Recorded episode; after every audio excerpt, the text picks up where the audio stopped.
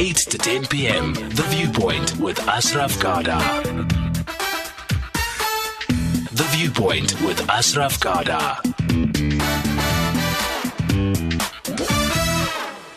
And the viewpoint, it certainly is. Welcome to the show. Lots to talk about over the next two hours. We will talk about Eskom, just so that you know, from nine o'clock, nine to nine thirty. And as part of our innovators feature, we've got a really exciting guy who I met a couple of years ago, judged one of the awards, and he's still doing really great things in the innovative space around uh, pharmaceuticals. That comes up later on. Our big hitter for the night is Pepe Marais. He's the co-founder of uh, Joe Joe Public or Joe Public United. Um, that's the ad agency, and then he's the author of a book called Growing Greatness, which is like a month or two old, I would think. Pepe, uh, great chatting to you, and thanks for thanks for being our big hitter for the night. Thanks so much, Ashraf. You see, having your views expressed gets you in a book form, moves you from a media marketing person, which is where I know you, into an absolute big hitter. So there you are. Well, then I'm I'm I'm glad. You know, I, I find sometimes I'm very proudly creative, and I wore that badge with pride. But sometimes it it boxes me as opposing business. It's the weirdest thing. It's like if you're creative, you're opposite to business, and that's not the truth. And I'm glad that I created something that, that pitches me more to the other side as well, more balanced. Well, there's there's lots to talk about. Let's start with, with the title. Without, I mean, I want people to buy the book, and and I'll say this up front, which I mm. very rarely do. I will happily endorse this book whenever, wherever, because I'm completely sold on it. Thank you so much. Absolutely. Okay. Let's start with the title, Growing Greatness. Why, why did you choose that title? I found my life purpose in 2007. I did a transformational workshop. I was at a low of my life. I was looking for answers to life, um, which is interestingly that we seek for that only when things go really bad. Looking for deeper answers, the meaning of life. And I found greater meaning, and the word that I stand for in life is greatness. Not meaning that I want to be a great guy. I just want to serve people around me to be the best that they can be. And I realize that the journey towards that level of the best that we each can be is a long journey. It might be a life journey. And hence, growing greatness. Um, Okay, and in the in the course of this growing greatness, I mean, so you were one, with one of South Africa's leading. You're probably the leading independent ad agency in the country, right? Yeah. I would I would be right in saying that. Yeah. I would say between us and King James, we are the last two standing, and we're both at in the top three to five. We're in the top three. Yeah, there we are. And we'll certainly talk about advertising and what that means just now. But let, us start with some of the tricky issues. Uh, I learned so much about you from the book, and, and here's one that is so, so topical the issue of race um, and, and how you've dealt with race and racism. So let me get this right. It's important I say it. You're, you're white, you're, you're white, you're South African, you're Afrikaner, right? Um, the fact that you're Marais may well be coming from Huguenot stock, but that's another whole debate completely, right? Uh, tell me about your experience of, of understanding that, that you were in a race racial environment when you were young and and how you dealt with it. I would say I was a complete racist. Um, and that and, and, and the learning from that was and what gives me empathy to all levels of discrimination is that it's mostly conditioning and it's mostly lack of consciousness. Um, I was born into a certain home.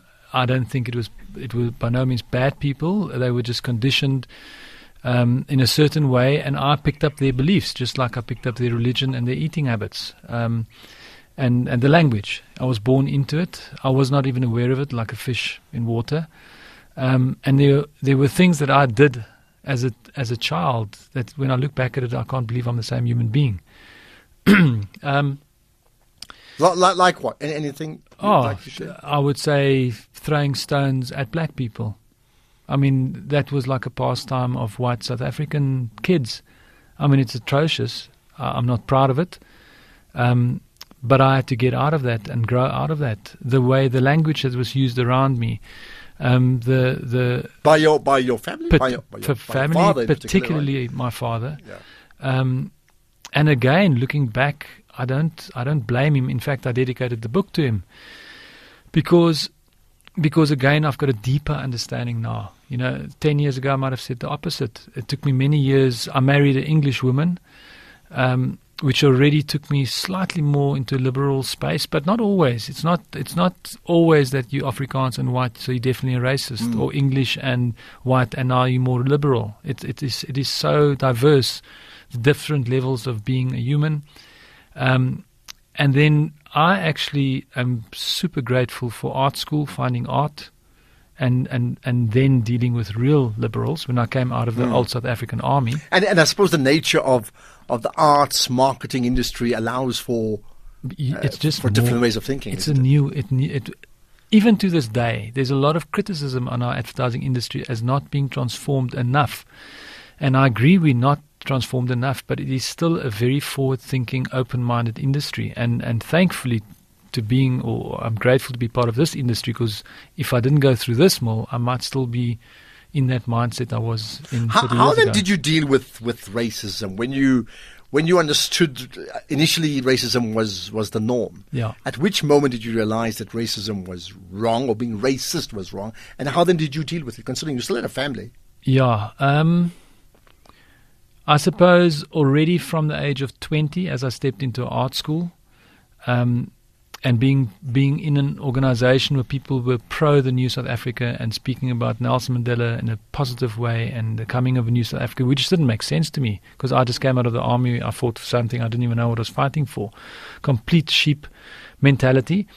Um, so there was already that beginning of that consciousness, and then going into the industry, it was probably in my 30s um, when I became really, really conscious of it. At one stage, we did a merger with another agency, and the founder was still, he was at that stage probably in his mid 50s, he was a racist by the language that he used. And I couldn't tolerate it because I worked so hard to get out of, out of that mindset. But to this day, um, there are still there's judgment in all of us. I've got the amazing fortune of having Xolisa Dyeshana as my creative partner, and we always give each other credit equally. My transformation due to our conversations over the past 12 years, we have incredibly frank conversations all the way up to yesterday. Well, well, I'll tell you, I, I want to maybe pick up on that, and then of course we'll talk about other things. But interesting, you you mentioned um Xolisa because you you're also in your book you make reference to outing a person who worked for your company uh, for for being racist, and and it came with drastic consequences. Tell us that story. So, so I would say one of one of the values I got from my mother, instilled in me by my mother, is integrity. And once I, I changed my belief into a new belief, that's another thing. I'm also I, I love change, and and and I'm open-minded enough to be open to other people's thinking.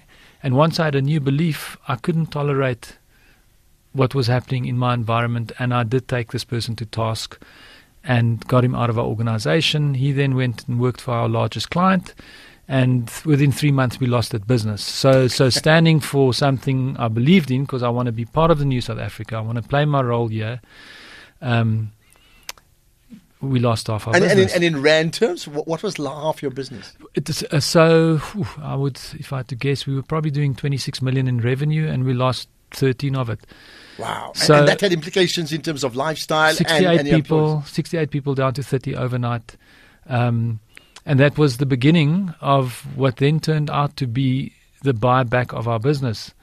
So, so that integrity that I stood for actually in the long term did pay me back. In the moment it What, didn't. what did your your co-founder, right, G- Gareth Gareth Leck, Yeah. what, what, what did what did he say about it, and what did some other senior people say about the fact that your righteousness Yeah. actually has, has put this company under severe strain to the point of almost closure? I mean that, Yeah. that that's the implications. thinking back now, it was I instigated the decision, but we did make a board decision on it. So at least we were all. It wasn't just like a drop of a hat. Let's just on emotion get rid of someone. It was a well considered move. We never saw the repercussion of it coming. Um, and once that came, it's like you know, you entrepreneurs. I love Denzel Washington said, "Fall down seven times, get up eight. So it was one of the times we fell hard, and and we got up out of it and dusted off the ashes, and and So, so of hindsight, when it when it all happened, I mean, would you would you do that again? I will do every single thing I've done in my life exactly the same way. You'd lose thirty million I. I will choose to. I can promise you right now. I can't speak about another thing. We have just made a big decision based on integrity.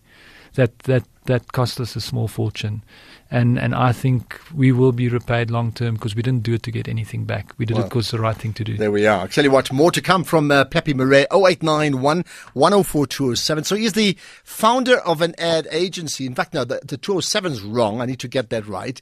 Uh, 209, okay? I'm different studios today. 0891 104 209. Please remember that. Just for tonight. 0891 104 209, not 7209, right? My guest, Pepe Marais, he's the co-founder of the ad agency called Joe Public. Really cute name.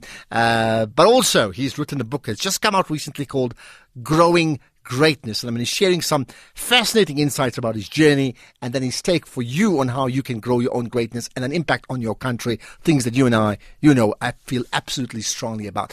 Let's get your thoughts. It's the viewpoint. Here's to all the boys who walk tall with pride for not lifting their hands on girls whenever they're pressured to.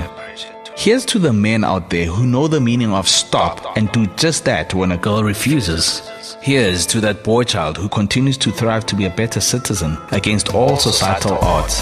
Here's to instilling positive values to the younger generation and leading by example.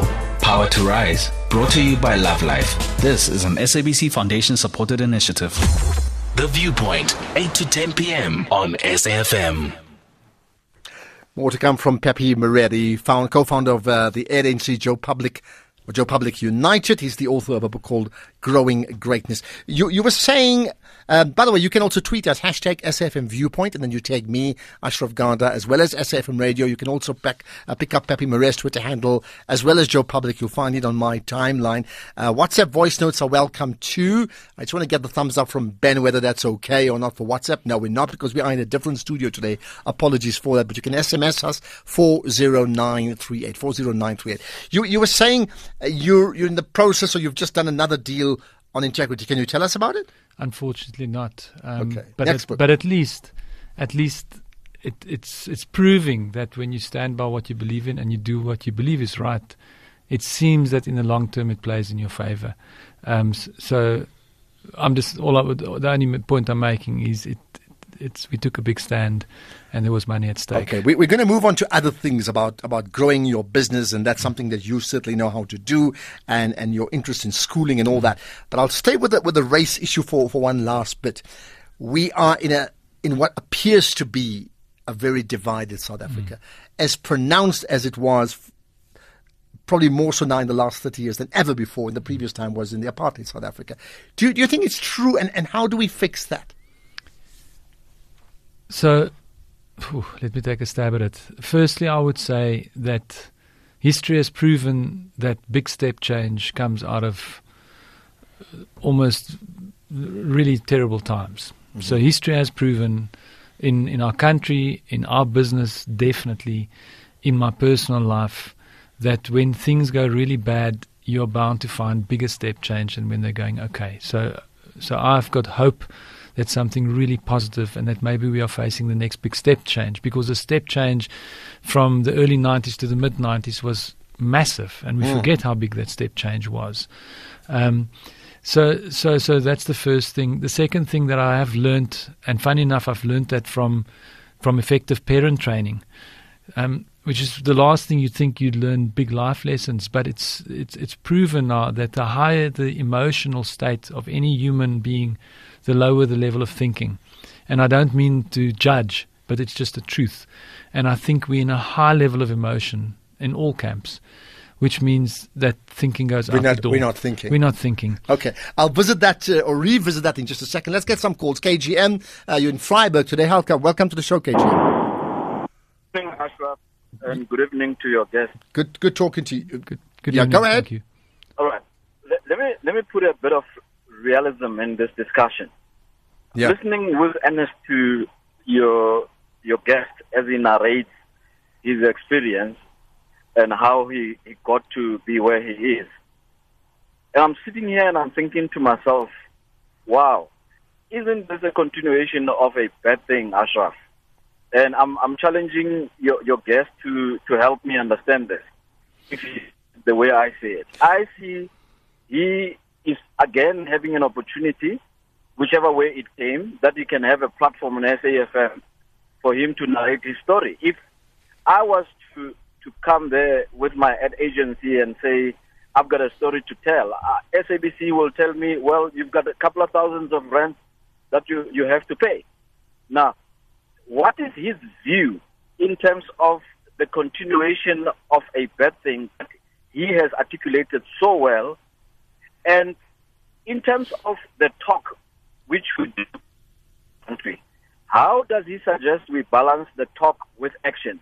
For instance, he talks on on how how how terrible the system was, and this well, doing it, doing it all right, Pepe, we, we, we, I mean, uh, sorry, uh, KGM, we're losing you in the last part. I can't hear you, uh, but I certainly got the first part of it. Let's just let's just take the first part that I can answer myself. Okay, uh, certainly nobody gets nobody pays us to go on air. Okay, if we think the person's credible, um, we put them on air, and I have no doubt that Pepe Marais is credible. Let's get that right. In terms of the more important one, is this not a continuation of of a bad thing? Perhaps Pepe can answer that for himself. So so listen out.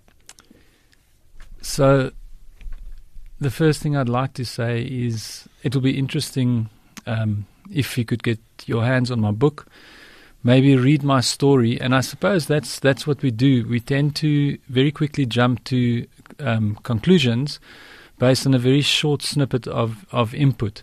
And and I understand that because I do the same thing. So I'm not judging you. I do often the same thing. I'm working on that. I'm I'm realizing f- fast and furiously that that let's not judge a book by by its cover, uh, pardon the pun. If you had to read my story, you will learn that that I had quite a long road that I've walked um, to be where I am today. I'm 20 years in business, which we started from scratch in the new South Africa. Um, I'm very clear on, on, on, on what my privileges are along the way and I'm doing whatever I can at this stage to create more jobs. That's my number one objective in serving this country is to create a sustainable business that can create more and more jobs and to make this business reflective of, of our country's population. Um, other than that, there's things I've done many years ago. I'm talking about 40 years ago that I'm not proud of. But I also can't keep on looking into the past. Um, I'm surely I don't. If I if I listen to your question, um, I definitely do not agree that I'm just perpetuating a way of being that I was maybe 40 years ago. I'm, I'm a I'm an active participant in the new South Africa, and I do believe that at some stage we're going to have to stand together to change this country. And, and and potentially move on from from judging each other. And and you were you, you were telling me off air, in fact, Pepe, that you can't deny the fact that you've come from you've had advantage. Absolutely. Right. And, you were saying it even before we, we even went on there, right? So that, that advantage remains, right? Yeah. Y- here's the, the bigger question. Uh, to what degree the, those that have advantage, like the Pepe Marais yeah. of the world, and, and many other nameless people who are predominantly white and then staggered in the apartheid system with Indians and colored second in those pecking orders and then, and then Africans third. What, what should people with advantage do to build South Africa now? That means once you've got advantage, what should you do with that advantage? Sure, Ashraf. Let me think about that one. Um, it is such a complex um, situation. So I would say anyone who has got, here's, here's one interesting insight. You know, I've found that the more value that I add to our country, be that in terms of serving people around me, um, just being a decent human being, creating a business, creating jobs, serving my clients, serving the people that work for me, serving my family, the more I'm in service of others, it seems that I enjoy more and more economic privilege. I think the first step, irrespective of where you are in the economic in the economic st- uh, state of your life, is to add value to those around you. I think we, we, we all often in service of ourselves. One of my insights out of my book is that when you step into service of others, rather than yourself. Somehow the system, this greater universe, however this thing we live in work, starts looking after you better. So, so I, I, think it's a duty of every single South African. If you speak about privilege, of course, there's many privileges. Um, the color of my skin, growing up in a white society, growing up in the old, there, there are privileges there. But I can also argue that you might find that a child born into a very wealthy home that's potentially sexually abused might not be better off than a very poor kid that's born into a shack but experienced love. So it is so diverse and complex that I've just stopped forming any opinion and judgment. I, I play the game in my corner and do the best with what I've got at my ex, uh, disposal. Um, and of course, when you have an opinion and a platform, you're going to be judged. And I'm Wow. ready for that. Well, there you are. 0891 104209. Let me just note that number. The last three digits 209, not 207. Okay. 0891 104209. My guest, Pepe Marais, the uh, co founder, group chief and creative officer, in fact, at Joe Public United, but author of a book that I strongly recommend that you do read. It's called Growing Greatness. So we'll talk more about that and get your thoughts. And you can also tweet us, hashtag SFM Viewpoint, right after this. This week, Pasella catches a tour bus to three local backpacker destinations. Yamobiasm draws inspiration from the Tsitsikamma forest with an origami artist. Remark catches a wave with surfer legends in Durban. And Paul goes all out in trendy Jozi style with rapper Early B. Pasella, Wednesday 7:30 on SABC2. The sixth episode of Playing for the Coach, the focus moves to the world of boxing as we get up close and personal with the man that has devoted his life to boxing. Boxing South Africa 2017 Trainer of the Year Award winner, the boxing trainer and manager, Colin Nomaganjani Nathan. Do not miss out on Colin's story in and out of the boxing ring on SABC 1 at 2.30 p.m. this Sunday. Playing for the Coach, proudly brought to you by SABC Sport for the love of the game. Watch EFC live this Saturday at Times Square in Menlyn. Former champ Ruan Potts takes on the gigantic American Jared for the heavyweight title. Plus, the electrifying females clash as the Polish assassin Karolina Wojcik and the Italian champ Chiara Penco fight for EFC gold. EFC this Saturday at Times Square, Menlyn, Pretoria. Watch it on SABC3. Brought to you by SABC Sport. Hashtag SAFM Viewpoint. There's an interesting tweet from Karabo Canary saying, I love your guest already because he's brave enough to own his past and attempt to transform himself. You can't change when you don't acknowledge. So there you are. My guest, of course, is Pepe Marais, who's the co-founder of the ad agency Joe Public United, certainly one of South Africa's best and finest, absolutely, but also the author of a book called Growing Greatness. Uh, I want to talk about how that agency grew because there's important insights for you in running your business. Lawrence from Cape Town, hi, welcome to the show. Hello, hello, uh, hello, sir. How are you? Yeah, good, Lawrence. Go ahead. I'm good, man. I'm good. Um, I just want to talk to your guest, man. Yeah, he's, he's listening. Go ahead. Yes, man. They uh, must a lot him, man, for coming forward like this way, man. We are battling to hear you, Lawrence. Uh, maybe just give us one sentence only and we can pick up from that. Just one sentence. I just want to say, uh, uh, not for him to come forward like this way and trying to forget about the past. And he mustn't let us uh, discourage him. He must just look forward. Okay, mustn't be discouraged. Got that. Thank you for that. Uh, not the best of lines, Lawrence, but you, you got that. Don't be discouraged, but but, move tha- on. So but, I, but I thank you very much for that. And, and and I do think I I look at today and I look forward, and I've learned from our past, and I think we're going to meet each other at some stage and change this country f- into something great. I, I want to talk later on about some of the essence of your growing greatness, which which is um, invaluable tools. But we'll do that later on.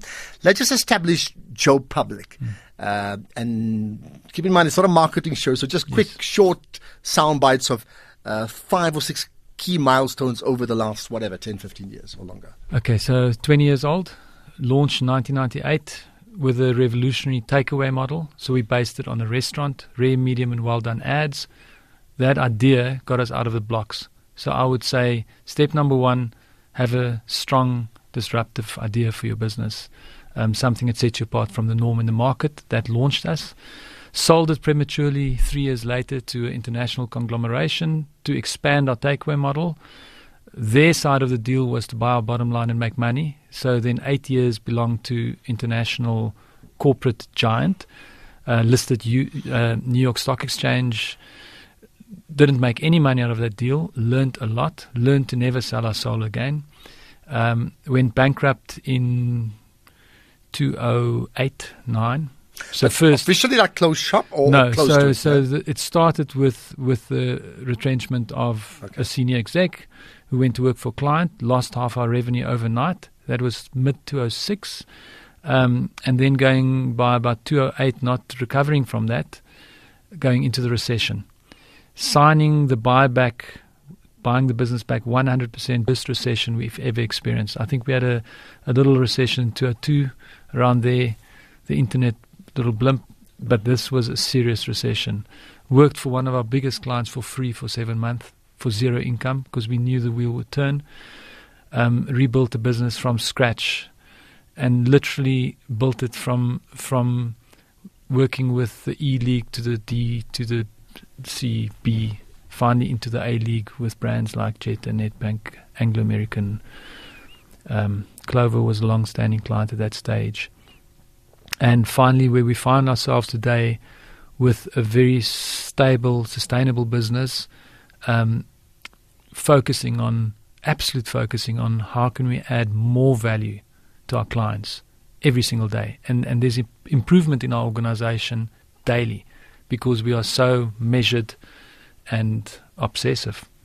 And and, and how, how big is the business now? So, you know, when we look big, we talk in terms of revenue or assets Yeah. or how many people you employ. Um, so we started three, but originally the two partners, myself and Gareth, went away. So we're almost like a married couple. But we've got an extremely strong team around us. We've got about a team of ten that run this entire group of ours. Um, Thirty when we bought it back. We're close to 300 people now. Turnover of about 700 million. Revenues of about 250, 260. So, so a medium-sized, strong And and it, and it reflects uh, some serious diversity as well, isn't it? I am extremely proud of what we're starting to achieve. I think there's a lot more for us to do, a lot more. We've got our challenges. It's a creative industry. Creativity is not on the radar of everyone. I work with township schools. I know what people want to become. This industry of ours is underexposed. That's not the excuse, though. We are more aggressive than ever. We have got five, six businesses in our group. All six of the businesses' managing directors are female, four of them are black females. That happened completely naturally. That's not chasing a scorecard. So we are naturally diverse, but there's a lot more to do. And and of course, the person you made reference to earlier, Xolisa Dyeshana, is somebody I've engaged with on many, Yeah. many occasions. Well, I mean, he's, he's a key member of, of your team as Key well. partner in the business, hmm. key partner in the future, and in the past 12 years of this growth of this business. So, I was asking off air and describing what, what your business was like. Where do you stand when compared to the other ad agencies or marketing agencies in our country? For the first time in history, number one creatively on the African continent. So we're extremely proud of that. So I'll mention it now. It might be for one year. Okay. But we, what, what's amazing about being number one, so always creatively, always in the top 10 for the past decade, but for the first time, number one. So for the first time, it gives me a creative voice because you can't voice your opinion strongly if you're number 10 or Yeah. 8 or 9. Um, for the past decade, always in the top five as judged by Financial Mail as a business award. Came second this year to probably our fiercest competitor, which is Ogilvy, which we respect, but we love competition. um, and but but on a different mission, I would say. I think because we're purpose driven, um, we're trying to find a way to add more value and to bring this notion of purpose and more meaningful work to something like advertising, which is often compared to used car salespeople. Well, there you are. Well, I mean, that brings me on to another issue here, and I'd certainly welcome engagement, further engagement on it. 0891 104 209. Please note that last three digits, 209, just for tonight, okay, with Pepe Marais, the co founder of uh, Joe Public uh, United, but also author of a book called Growing Greatness. So, you're talking about a for purpose company. One of the biggest criticisms we have, and it was discussed even yesterday with the chairperson of uh, Productivity SA, is this notion that business is largely exploitative on the one hand, uh, and then and then labor is is very much exploited, and and those two just don't seem to meet, and that's the nub of the problems in South Africa and, and around the world. But I mean, let's stick with South Africa. When you say you're a for-purpose business, wh- what does that mean? So, firstly, Ashraf, I don't believe anyone, most people do not wake up in the morning to do bad. Even even the people that are judged to do bad. I think I think it's consciousness. I think what's happened to the world is there's an obsession with bottom line. And you can understand that obsession because it's the lifeblood of business, and without it, you don't have a business. Um, but the, the, the the structure of the world, you know, what I find fascinating is if it was such a perfect structure that we operate within, the global structure that South Africa operates within, why is 80% of the globe underprivileged? There's something wrong with that structure. So, so the notion for me of being bottom line driven, even if you say you've got a greater duty, but you're obsessed with the bottom line, and that's the first number you put up in your board meeting and, and stressing Mm. over, that should indicate something is wrong. And and I learned that from music when I when I used to busk at Greenmarket Square. Play your heart out, and the money naturally follows. We stepped into purpose as a business in 2010. We defined what that purpose was. We nailed it onto the wall of the business. And the byproduct of that approach has been spectacular. So we have seen 48% year on year growth for a decade now, compounded. Um, this year is is slightly flatter because we're resetting because we've gone off purpose. We've gone, we almost fell into that similar trap, and we're recorrecting now, going back to being in service of firstly our people, secondly our clients, and thirdly our country. So help us understand this. Uh, I mean, and I want to just pick up on this bottom Hmm. line story. Surely, as, as you mentioned, the point about near bankruptcy, all that, and that was caused not by people leaving, Hmm. but ultimately being the rug being pulled under you guys in terms of revenue loss. So, Hmm. if you're not making money, if you're not having revenue, and you don't have profits, how does that business justify existence? Are you saying there's a different model as to which a business needs to be measured? Okay, so I'm going to to explain the point. I'm going to quote a quote that I picked up out of Phil Knight's book Shoe Dog. I don't know if you've read it. It's No, I haven't. fantastic read for this holiday, Ashraf. Magnificently written. He wrote it. Uh, he must have been 70 plus, so going into true wisdom phase of his life, especially after he created Nike from scratch, and 19 years to capitalize on what he created the first time, which was only in the early 70s Absolutely. when he got money in for 19 years of work for the first time. Magnificent book. I don't think most people that read that book pick up on this little piece, but you can check it. Phil Knight said, just like the body needs blood to live, a business needs money. But when you ask me what's my greatest purpose, greater purpose as a person, it's not to make blood. And it's a very, it's a fantastic metaphor for business. We understand the heart must beat, the blood must flow, otherwise we die. We understand a business needs cash flow to flow through its veins to be alive. But I don't exist to make blood, and neither does our business exist to make money. And and another South African billionaire, which I will not mention by name, on his private plane one night on a flight from Bloemfontein to Joburg, said to me, Money is the oxygen of business. Without it, your business will die. But I don't wake up every morning thinking I must breathe. Now, here's two people hmm. that have hmm. manifested billions of dollars and rands with the same concept. I am absolutely passionate about this point that if you put your product and your services of your business at the forefront of your business, everything else follows. Now, what we found 10 years ago, if you actually put something even ahead of that, almost like the, the point of a spear, it's fascinating. And I would love to take this methodology into the corporate world. And that's what we're going to try and bring to this world as a as an advertising. Well, we'll certainly talk about that. So, but but again, I- I'm suggesting it's easy for those two people, the South African billionaire and the founder of Nike, to say that when they've been speaking in the in the past tense, in a sense that they've already made their money. Uh, can you imagine a one-person owner who's got no money or a massive overdraft in the bank saying, I want our money now. And, and that person saying, you know, uh, money can't, money's the oxygen in this case here of a business, but it's not something that you, that you seek out. You, you provide a service. Okay, so if you allow me, Yeah. I'm going to be as quick as possible. So when the reason I stumbled across this methodology on a personal level was because I always aspired to make money. I wanted to be rich because I come from a white standard old South African poor home. the, the church feed, fed us at stages of my life. There was not money to go around. We rented homes. I lived in 11 different homes by the age of 11. By no means comparable to the poverty that the majority of South Africans live in, but by, by white standards, pretty much nothing. So I wanted to make money. When I went through this crisis at the age of 38, I still, with all my talent and all my insane efforts of hard work, I did not monetize any of my efforts. I found personal purpose.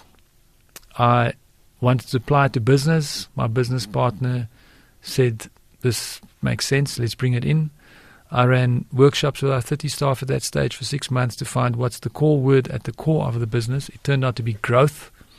And everyone goes, Well, that's obvious. You're a business, you want to grow. We defined what growth meant. It meant to be the fertile soil that grows the potential of our people, our clients, and our country we made that our core strategy of our business. We built every system, every process, everything in the business around that core principle.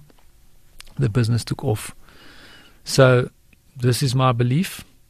And maybe part of it is also because it is really driven within the business with belief. And it's creating a culture. And now, and now you guys have far more, but much more money now. Well, now it's starting to take off. Okay. More to come. It's quite fascinating. We'll talk about those other insights about growing greatness with the author of Growing Greatness, Pepe Marais, is also the co-founder of the ad agency Joe Public United. 0891 by the way, if you wish to connect. Otherwise, SMS is 40938. And uh, tweets are welcome. Hashtag SFM Viewpoint. Tag me, Ashraf Garda, as well as SFM Radio if you wish to engage with me uh, via social media. Mmm, this is so delicious. What's the occasion? I just want to add a little vavavoom to our relationship. I'll be right back. Oh, there she goes again. I'm out of here. Haibo. Tamba. Ah, oh, he's gone again. Man, don't run away from your problems. SMS help to 32110 or send a please call me to 072 315 2574. T's and C's apply. SMSs cost 1 rand. Hard hitting interviews on SAFM. Pepe Marais with me from uh, the author of Growing Greatness. So, Pepe, let's. Okay, so you, you you're saying up till like around 2010 you you guys were doing the normal business the normal yes. way. Then then take us through this this absolute change in what in your life, yeah. right? And that's what you then brought into the business as well. What happened? So so let me maybe rephrase it because I think everyone's talking about purpose and it and it, it gets potentially esoteric. You know, it, has got wrong connotations mm. as a mm. word. I would say let's just call it a strategy. Um, working with brands for the past 27 years, we're always involved with brand strategy. We always look at three to five year, never beyond five years, which I find interesting because we should look at sustainable 25 year plans. But we never apply that to our own lives. So the first step was for me to put a strategy in place for my life. My, I used to live from weekend to weekend and just hope that the chips would fall. Mm, mm, mm. In 2007, I wrote a 25 year strategy for my life towards 2032, and every single thing that I planned to happen happened. What what what caused that? It was it was me losing everything, and being at such a low point of my life, going into my 40s, marriage falling apart, business falling apart, everything around me just imploding and looking for greater meaning. So, in fact, what you're saying, we have a business plan, or we asked to do a business plan. You worked on a personal plan. I worked on a personal plan for my life. I saw on the same input a massive change in the output of my life. There was also there was also a change in my way of being. Before that, I was completely self-serving, completely self-serving. Mm. It was all about my ego. I was always a nice guy, but it was always about I want to make money for myself. Retired 50, buy a yacht.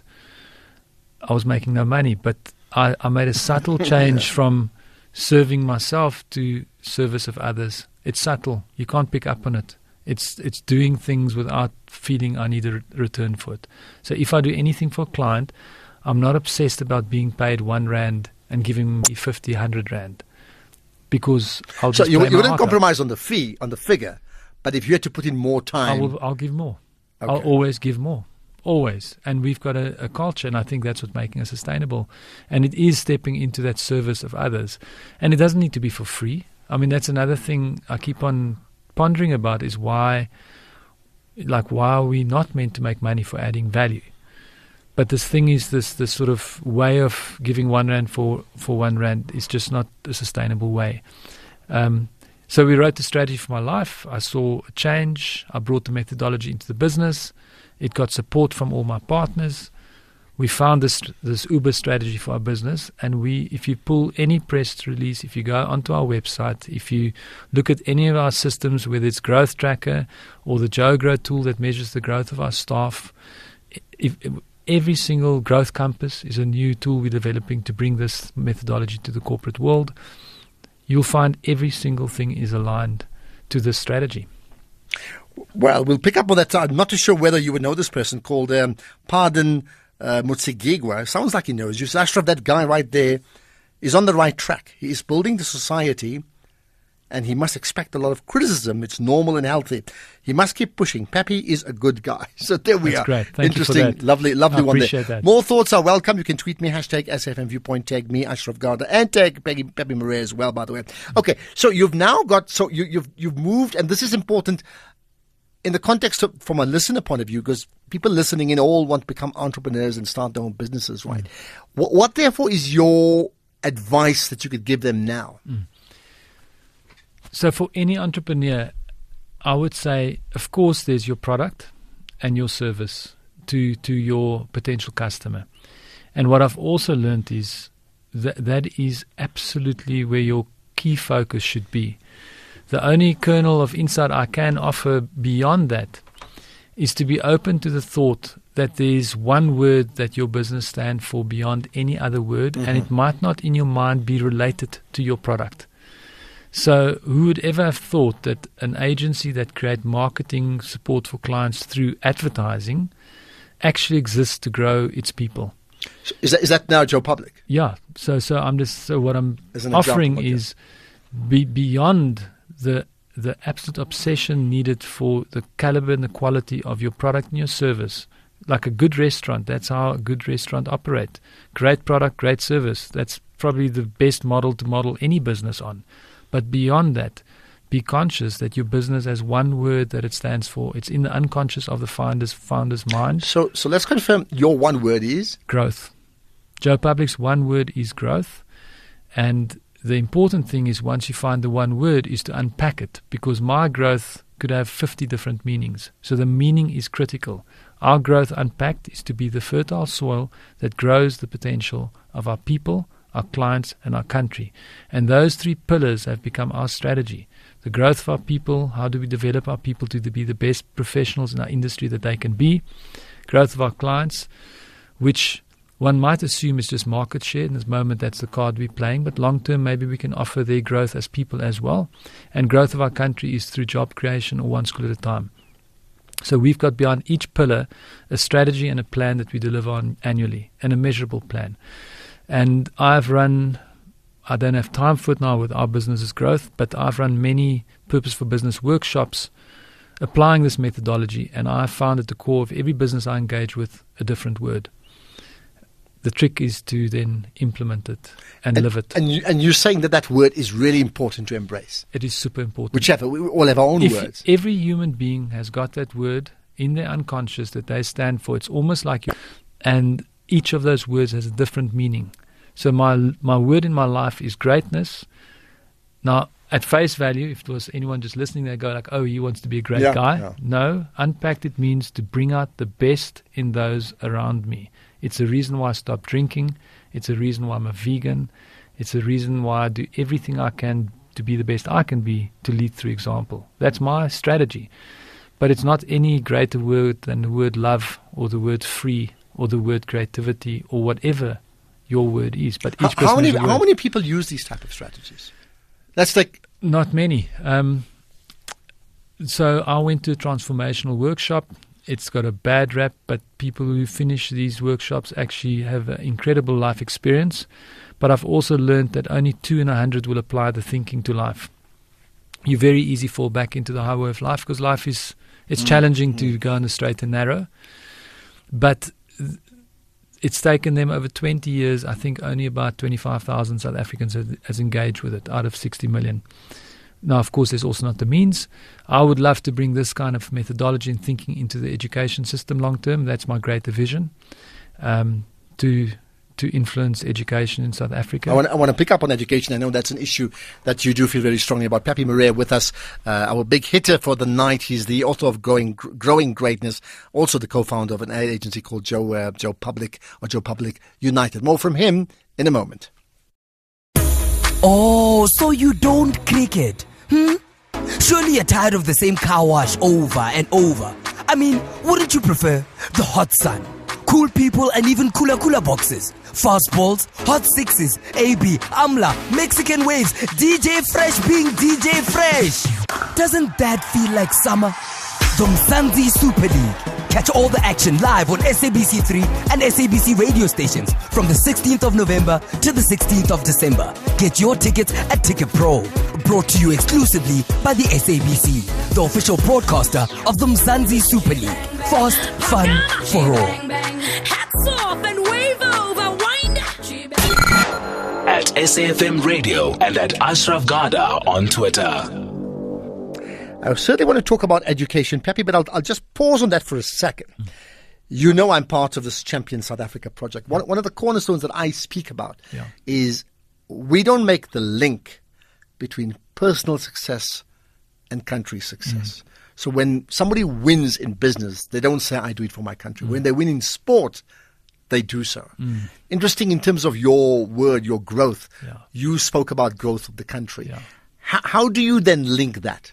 Because I'm, glad that you do, and you're the first company I know that, that has come up front for doing so. How do you do that? How do you link your your growth word, Yeah. where where Joe Public succeeds and therefore your country succeeds? So, I suppose if every citizen of the country over time can be economically empowered, because let's face it, the country's income is derived majority probably off VAT, and then probably about 30 35% off tax. And the more we economically empower people, the more people will contribute to the pot, the better we can run the country, just like any good business. So, the first step of growth of our country is to empower each of our people to become as good as they can be in, uh, in order to up their earning potential. And the better our people are, the more our business will grow and enable us to pay them more. So we're already fulfilling growth of country just just by the development of our of our resource, our people. Second to that, if we grow our business, we do create more jobs, and we know that is one Mm. of the biggest challenges. And we've been actively working with them. We've got a full-time managing director running it that weekly engage, and we run four key projects in those schools. And we take kids from those schools into the pipeline, and we do barter exchanges with educational institutes for bursaries, and we also put our own money on the table, and we're trying to serve empowerment in that way to the most of our means. And and that is that is our strategy. In time, as we grow as an organisation and we create more clout and more influence, hopefully we can do more and more and more. But I would say we're doing we're doing the best with what we've got at the Okay. moment. Tell, tell me more about. So it's called One Time. Once the one, school- one school at one a time. One school at a time. Okay, one time would be an airline company, but that's a different story. That's one school at a time. What, what are the practicalities of what you do? So the prac- so yeah, this is the great benefit of great partners. So I have to again say this business is built because by its people and by the key leaders, which is absolutely not just myself. So I've got a strategic partner, Laurent Marty, who's probably the brightest person I've met in my life. And when I started thinking around how do you fix 22,000 dysfunctional schools, because that's the fact, mm. 80% of the schools in South Africa are factually dysfunctional. I've worked with two of them. They've both risen above that now, but it's taken a decade. And it's it's come from more leadership than from us as an organization. So top principals, top leaders change schools.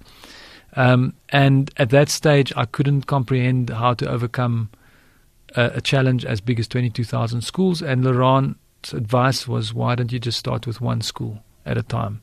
And that's where the name was born. And we launched it in 2008 and started with one school. And hopefully, in time, I will unlock more money um, to scale this project up. And yeah, we run four key projects in each of the schools. But I've learned through this 10 year engagement that it's all about leadership. It is absolutely everything depends on leadership. And, and are you able to change the, the students who've been to that school? I mean, what's happened to them?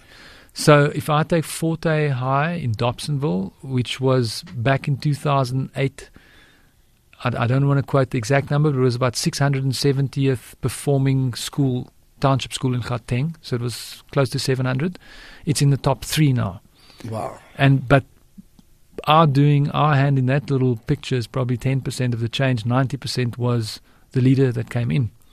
So after a few years, a new principal stepped in, and he a machine, and that school has become one of the best schools. Okay. What, what's the school's name? Forte High Forte. High, so- Forte, F O Oh, R Forte, T okay, all right. But the challenge now is, of course, the community want the kids to go to the school. I think he's sitting with about 350 matrics this year. So I wish him all the luck that he can keep his performance up because now the number is just exponentially increasing. And I think to maintain his 92% pass rate is going to be challenging. And Okay. also, we're chasing um, uh, bachelor pass rates, not just pass rates. Bo- Bonang Mohale, the, the CEO of Business Leadership South Africa, made the point the other day that when we talk about um, transformation and, and uh, the transforming of the economy, right? He says in, in, in the current situation, it's not so much redistribution of growth of, of wealth. He believes we are in, in the state of redistributing poverty. And before we even redistribute, we need to create the wealth. Then we can redistribute. You have a thought on that? Well, if the population growth is growing at four percent, which I heard yesterday, and and your your your economic growth is one percent, then your per person wealth is actually decreasing. So yes, we have to first we have to first create. We are we are probably close to bankruptcy as a nation. Um, I'm fascinated when I hear the amount of people that cannot retire, which is above seventy percent we we are it's almost like we need to get out of the emotion to start really applying critical thinking as to how we're going to fix this in my logical creative mind i can only see proper education and i don't mean just basic you know even if all our schools were to the level of the crawfords i don't know if that's the right system systematic educational solution because education was created to create factory thinking so so we need a new That may not be right. We've got about two minutes to go. Th- th- so, three things that you think the country needs the most urgent attention to, to, to, to fix, to fix South Africa. Education, education, and education. I can stake my everything on it that if government had to put all their effort into our educational system and really look critically at the quality of it, because I don't think the problem lies with our children. I think we've got a systemic issue with teachers, quality of teachers, caliber of teaching, and leadership. And we should have critical focus on that because that's where we're leaving our masses behind. Talk, talk to me just the, the last bit about, about ethical business, right? May, we never spoke about adverts at all, but that's fine. Uh, you, you gave the one example about the racism of the past, but the way businesses are run now, do, do you get a sense that we we're not being run on? businesses the businesses that I engage with in terms of our clients, the corporations, I think everyone is struggling to deal with a changing world and to find their space of doing better. But we're in a habit of doing business that's been perpetuated for 50 years, which is pretty much shareholder value above all other values. Um, but I do think there's a new consciousness to it, but we have to get out of habit. I think it is right to get a return on your efforts. So if you if you've created something and it's adding value and creating jobs, of course you can get a big financial return, but there must be something beyond 50, 60, 70 million rand bonuses. Okay, I'll leave you with, with this. We've got 30 seconds to go, but it's uh, it's fine because you're going to read the whole of one chapter called "How to Start a Business," and you you tell us what that whole chapter entails. if I remember correctly, it's four pages long with one word at the beginning of it, and it says start. And I've seen this with ideas, I've seen this with business. We tend to overthink it, we tend to overanalyze it, we tend to write business plans for it, and we go into fear mode and we never start. I say start. So that's it. one point how to start a business, a whole chapter with just one word called start. Let's leave it at that. Uh, Pepe Marais, uh, the author of Growing Greatness. You need to get the book and uh, is, of course, the co-founder of the agency Joe Public United. But the book is quite fascinating in terms of understanding a whole lot of things that we couldn't quite get to. You need to get the book and you'll see that. Pepe, thank you for your time. Most Thank you so appreciated. much, Our big hitter for the night. We'll talk about Eskom and let me get them off to a fresh start in a moment. Let's get the news first. It's nine o'clock.